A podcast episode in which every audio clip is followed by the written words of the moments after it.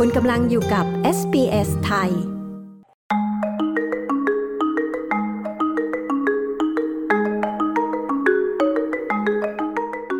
เขาว่าจะมีการเผชิญหน้าทางการเมืองเกี่ยวกับเงินสะสมหลังกเกษียณหรือเงินซูเปอร์ หลังรัฐบาลสหพันธรัฐประกาศเพิ่มอัตราภาษีสำหรับผู้มีเงินเกิน 3 ล้านดอลลาร์ในบัญชีเงินซูเปอร์ แต่พรรคลิเบอรัลให้คำมั่นที่จะยกเลิกแผนนี้ หากพรรคร่วมชนะการเลือกตั้งที่จะมีขึ้นในช่วงครึ่งแรกของปี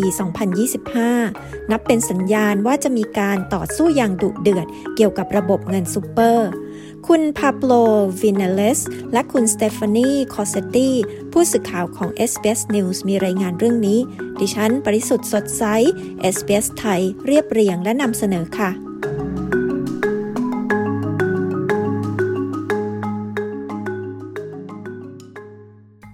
ฝ่ายค้านของสหพันธรัฐกำลังต่อต้านนโยบายด้านเงินสะสมหลังเกษียณหรือเงินซูเปอร์ของรัฐบาล โดยอ้างว่าพรรคแรงงานไม่รักษาสัญญาที่ให้ไว้ในการเลือกตั้ง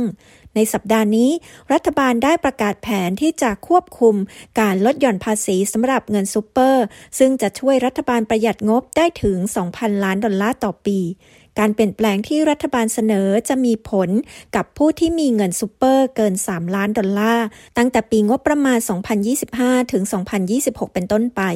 นายกรัฐมนตรีแอนโทนีอัลบานิซีบอกกับสถานีวิทยุ ABC ว่า การเปลี่ยนแปลงเกี่ยวกับเงินซูเปอร์ครั้งนี้นั้น จะไม่มีผลย้อนหลัง we'll always stand by. Uh, we are introducing this measure to strengthen its sustainability เรายืนยันเสมอมาว่าเรากำลังนำเสนอมาตรการนี้เพื่อเสริมสร้างความยั่งยืน และนี่คือนโยบายที่เรากำลังนำเสนอ นายกรัฐมนตรีอัลบานิซีกล่าว อัตราภาษีปัจจุบันจะเพิ่มเป็น 2 เท่าคือร้อยละ 30สำหรับจำนวนเงินที่เกิน 3 ล้านดอลลาร์ในบัญชีเงินซูเปอร์ แต่สำหรับจำนวนเงินที่ต่ำกว่า อัตราภาษีจะยังคงไว้ที่ร้อยละ 15 นายจิมชาร์เมอร์สรัฐมนตรีคลังของสหพันธรัฐกล่าวว่า การเปลี่ยนแปลงดังกล่าวแสดงถึงการบริหารเศรษฐกิจอย่างรับผิดชอบ 99.5% of people in the system will be unaffected uh, by what we have put forward. ผู้คนในระบบร้อยละ 99.5 จะไม่ได้รับผลกระทบจากสิ่งที่เราเสนอนี้ และคนอีกร้อยละ 0.5 ที่จะได้รับผลกระทบ จะยังคงได้รับการลดหย่อนภาษี แต่จะลดหย่อนให้น้อยลงเท่านั้น นายชาเมอร์สกล่าวคาดว่าผู้คนในออสเตรเลียราว 80,000 คนจะได้รับผลกระทบ แต่พักร่วมเตือนว่าจำนวนผู้ได้รับผลกระทบอาจสูงขึ้น นายแองกัสเทเลอร์โฆษกด้านการคลังของพรรคฝ่ายค้านกล่าวเรื่องนี้ว่า This is an attack on aspirational Middle Australia and it should be seen as such. นี่เป็นการจู่โจมชนชั้นกลางของออสเตรเลียที่มีแรงบันดาลใจ ซึ่งควรถูกมองว่าเป็นเช่นนั้น เรารู้ว่านี่เป็นเพียงจุดเริ่มต้น ตอนนี้เรารู้จักพักแรงงานแล้ว เนื้อแท้ของพรรคแรงงานคือความต้องการเก็บภาษีชาวออสเตรเลียให้มากขึ้น นายเทเลอร์ของพรรคฝ่ายค้านกล่าว ด้านนายปีเตอร์ดัตทันผู้นำฝ่ายค้านก็กล่าวว่า ชาวออสเตรเลียกำลังถูกโจมตี และข้อเสนอของพรรคแรงงานนั้นก็น่าวิตก The Treasurer has a shopping list, a hit list and most Australian taxpayers are on that hit list. If you look at รัฐมนตรีคลังมีรายการของที่อยากซื้อ มีรายการสิ่งที่อยากจัดการ และผู้เสียภาษีชาวออสเตรเลียส่วนใหญ่ อยู่ในรายการสิ่งที่อยากจัดการ หากคุณดูเรื่องบ้านที่ครอบครัวอาศัยอยู่ เมื่อเช้านี้รัฐมนตรีคลังออกมาปฏิเสธ ที่จะปัดตกเรื่องภาษีกำไรจากการขายบ้านของครอบครัว ซึ่งไม่อยากเชื่อเลย นายดัตทันผู้นำฝ่ายค้านกล่าว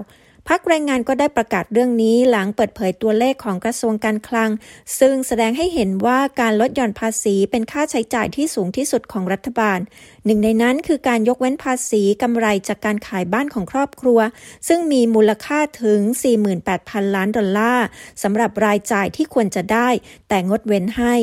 เมื่อถูกขอให้ยืนยันว่าจะไม่มีการเปลี่ยนแปลงเรื่องการยกเว้นภาษีกำไรจากการขายบ้านของครอบครัว รัฐมนตรีคลังไม่สามารถให้การยืนยันได้ และต่อมานายกรัฐมนตรีได้ชี้แจงกับ ABC ถึงจุดยืนของเขาโดยกล่าวว่า We are not we are not going to impact uh, the family home เราจะไม่ทำให้เกิดผลกระทบต่อบ้านของครอบครัว เราจะไม่ทำให้เกิดผลกระทบ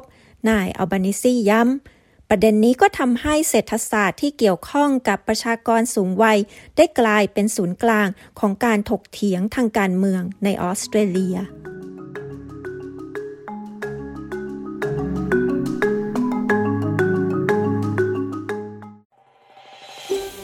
ต้องการฟังเรื่องราวน่าสนใจแบบนี้อีกใช่ไหม ฟังได้ทาง Apple Podcast Google Podcast Spotify หรือที่อื่น ๆ ที่คุณฟัง podcast ของคุณ